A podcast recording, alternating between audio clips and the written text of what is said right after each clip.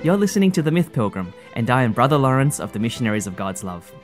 At its heart, the spiritual journey is a delightful and perilous adventure, just like the myths and fairy tales we love. This podcast is also a journey, learning from both wizards and saints, enchanted princesses and inner demons. Together, we'll discover how the great symbols of myth and fairy tale can guide us on our journey to God.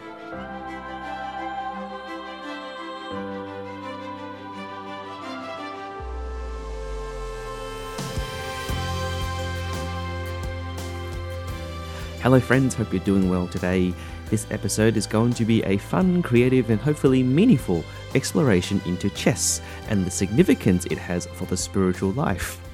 While chess is a classical board game and not a classical story like other episodes on the Myth Pilgrim, I've intuitively felt that the two actually share a fair bit in common. Firstly, like the genre of myth and fairy tale, chess is literally timeless and has remained ever popular across many eras and indeed many different cultures. In this sense, the game is considered mythical among many other board games. Further, the kingdom royalty genre of chess also provides many parallels to our classical fairy tales, what with pieces like the king, the queen, and knights, and all that kind of stuff. Uh, this, along with clear delineation between good and evil, friend and foe, makes for quite compelling drama. And more significantly, the strategy one develops in chess does actually have lots of real life applications, as many TED Talks and motivational speeches attest to. While I'm no chess expert to say the least, I do have a personal fondness for the game and find it like a wonderful celebration of both the right and left brain hemispheres, both the creative and the logical side. This combined with an endless combination of moves across a beautifully lacquered board makes the game quite satisfying. So, chess's origins are quite ancient indeed, growing out of India during the Gupta Empire around the 6th century AD where the pieces were a representative of infantry, cavalry, elephants, and chariots. This innovative new game soon spread throughout Asia and into the Islamic world, where it was further developed by great minds. In Europe, the game evolved into its current form probably around the 15th century with the introduction of iconic pieces such as the Queen and the Bishop. Since then, chess has always topped the list of the most popular board games and household games, and has remained a great equalizer between the different classes, played by both nobility and commoners alike, and has been used as a tool for military strategy, political negotiations, or just plain old fun in the park. So, with this brief introduction aside, I will now explore in this episode four chess principles that have immense application in our spiritual lives. The first will be on the significance of controlling the center of the board. Second will be the significance of knowing your enemy. Third will be paying homage to the least of all the chess pieces, the humble little pawn.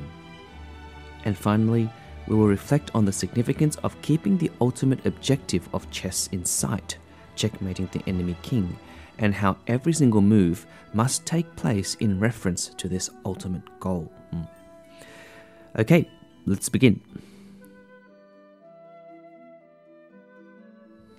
Strategy 1 Controlling the center of the board. While there are 64 squares on a chessboard, one of the most universally taught strategies for beginners is to do what you can to control the center four squares. This is especially the case in your opening moves, where more often than not, not much killing actually happens, but rather there is a kind of a jostling for strategic positions of one's pieces to control the center four squares. Whether you open with the Queen's Gambit, the Sicilian defense, or just the classic pawn to e4, the person who controls the center of the board inevitably controls the rest of the board, and then eventually the entire game. This is sound chess strategy, but how does it parallel the spiritual life? Well, the person who controls their center controls their life, period.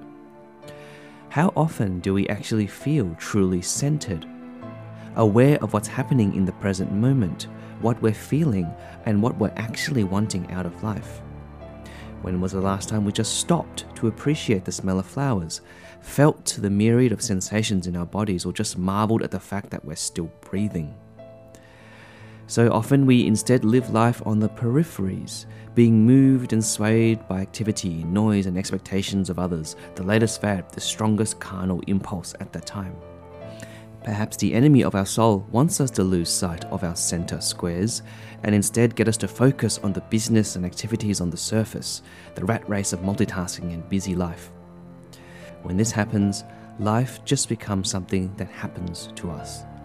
We remain a stranger to our own selves, to what currently lies in our center, and more importantly, the God who lives in our center.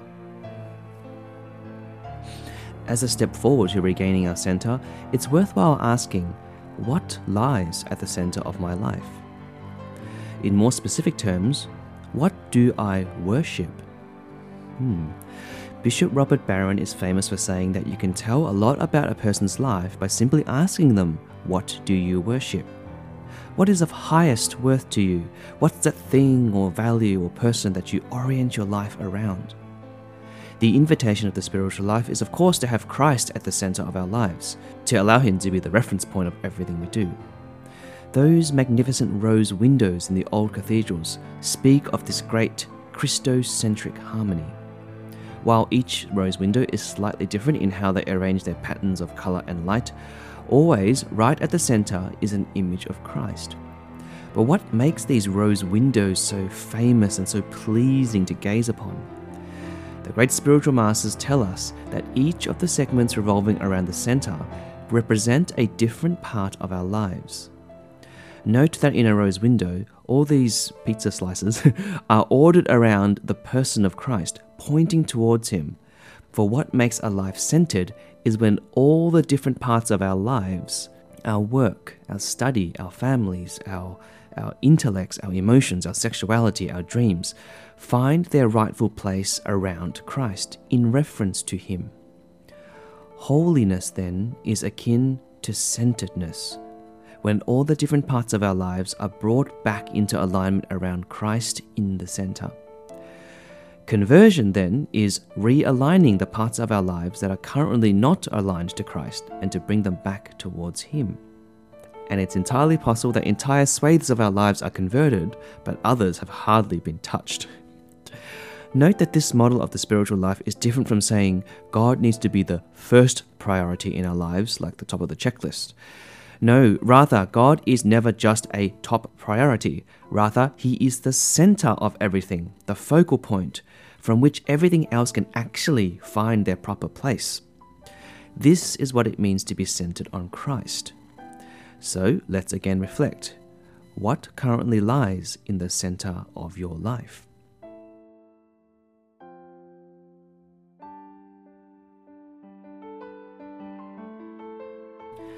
Strategy 2 Knowing Your Enemy.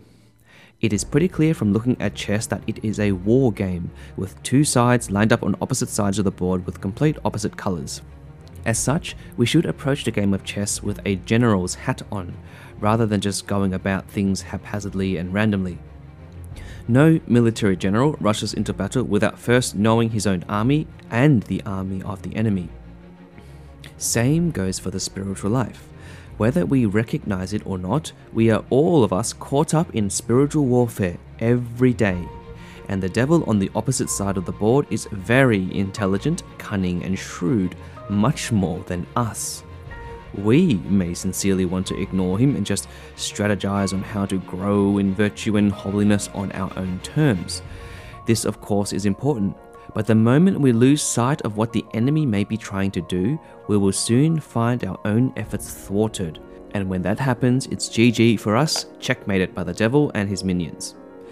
See, one of the reasons why St. Ignatius of Loyola is like a grand master of discernment in the Catholic tradition is precisely because he was once a military man himself, and he knew the importance of knowing one's enemy.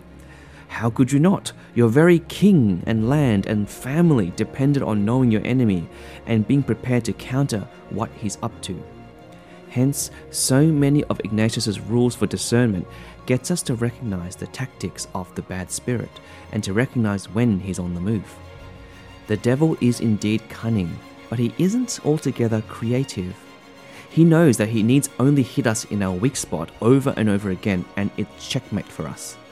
For sometimes in chess, all it takes is one enemy piece to pierce through our defenses, and we're dead. How well do we know Ignatius's Rule 10? To know how the devil tries to always exploit us in our weak spot.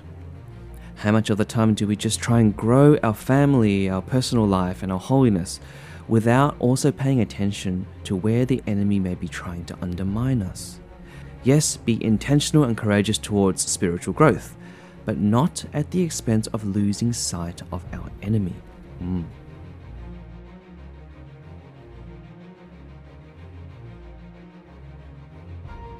Strategy 3 The Valuing of the Humblest Little Pawn. This section is a homage to the humble little foot soldiers of chess, the eight pawns. These little fellows work quietly together in many versatile ways to form an impenetrable ring of iron around our king, to form the front lines of an attack, or to accompany the more powerful pieces in strategic maneuvers. They are often the first pieces to die, too. Yet, while they are small, they are invaluable, and in fact, any half decent chess player would warn you not to sacrifice anyone lightly for one pawn can, and very likely will, make the difference between victory and defeat. I speak especially of that heroic journey one little pawn can make all the way to the other side of the board, where, having accomplished its seven square marathon, it is suddenly promoted to a powerful piece, perhaps even the almighty queen herself. And when this happens, the enemy normally just resigns. This little feature of the pawn is what I especially want to draw your attention to, dear listener, for there is a profound Christian principle at work here. Perhaps something like Jesus's, the first shall be last, and the last shall be first, or Blessed are the meek, for they shall inherit the earth, or See that you do not despise even one of these little ones, for I tell you that their angels in heaven always see the face of my Father. Christianity is the religion that particularly honors the small and insignificant, the little pawns of the world. While we, of course, believe that God loves everyone equally, we also know that the love of God is drawn towards those who are small and humble. And indeed, the humble are the ones that are exalted, that are elevated, that are glorified. And like the pawn's promotion in the chess endgame, it seems often that it is in the moments of greatest crisis and peril that the little one steps forward. The little saints who are so filled with the Spirit that they are able to transform into a mighty warrior for God. It wasn't mighty kings that saved the medieval church from corruption, but the very humble St. Francis of Assisi. It wasn't the brilliant university dons that ended the schismatic pope's reigns in Avignon, but the uneducated maid Catherine of Siena. It wasn't the great popes that discovered the way to everyday sanctity, but rather the little flower, Saint Therese of Lisieux. God elevates the humble, they are his choice chess piece. He promotes his pawns. And as such, the pawns in chess can teach us to persevere, even in our littleness, because it is littleness that makes us great at the end of the race. So, next time you feel small and insignificant, caught up in a losing battle at some point in your life, keep putting one foot forward at a time. Keep fighting for your king, even though others may be falling all around you. For if we persevere till the end, God will transform us with his power. And when that happens, not even the gates of hell will prevail against what was once one little pawn.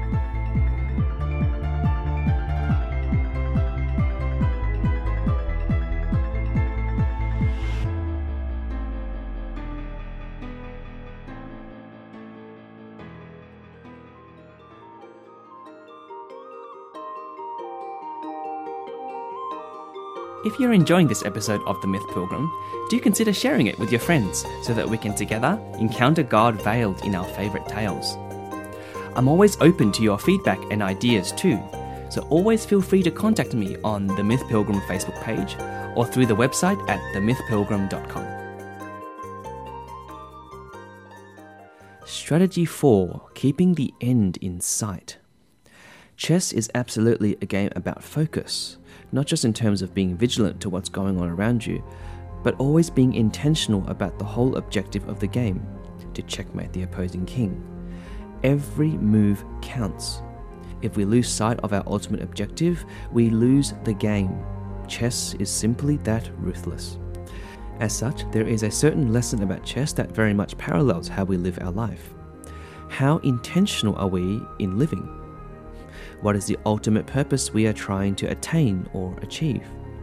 For us baptized, our one objective is rather clear to become a saint. As such, if we ever feel our lives going off kilter, we can easily reorient ourselves by asking, What in my life is actually conducive to me to become a saint? And just as importantly, what in my life is not conducive to me becoming a saint?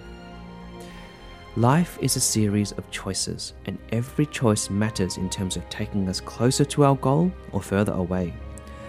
Even not making a choice is a choice in itself, such as the joy and responsibility of free will, that highest gift that God has bestowed on each of us.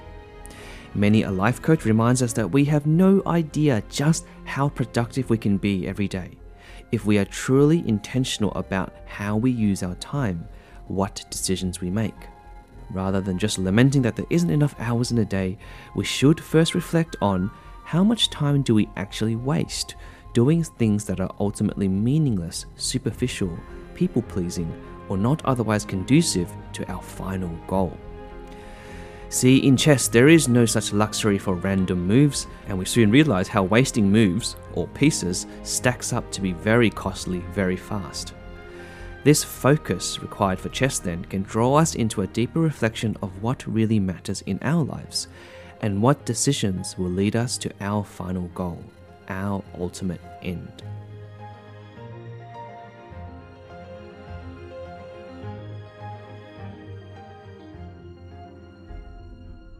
For today's practical pilgrim reflection, I want to totally surprise you by inviting you to play a game of chess. if you have a chessboard at home and an opponent, definitely you can get into this one ASAP. But if you don't, you can actually just log into chess.com and play games for free against random people around the world. The point of this exercise is not just to play chess, but to pay attention to how you go about playing chess, with the ultimate hope of getting a visual reflection on how you go about your own spiritual life. You may even have found some of the life principles explored today helpful to how you play the game of chess, so you can unleash them too on your helpless opponent. But if you don't know yet how to play chess, well, now is as good a time as ever to befriend this timeless game. May this spiritual episode be inspiring for you to become the next chess grandmaster. but until then, dear friends, I do wish you well, play well, take care, and God bless.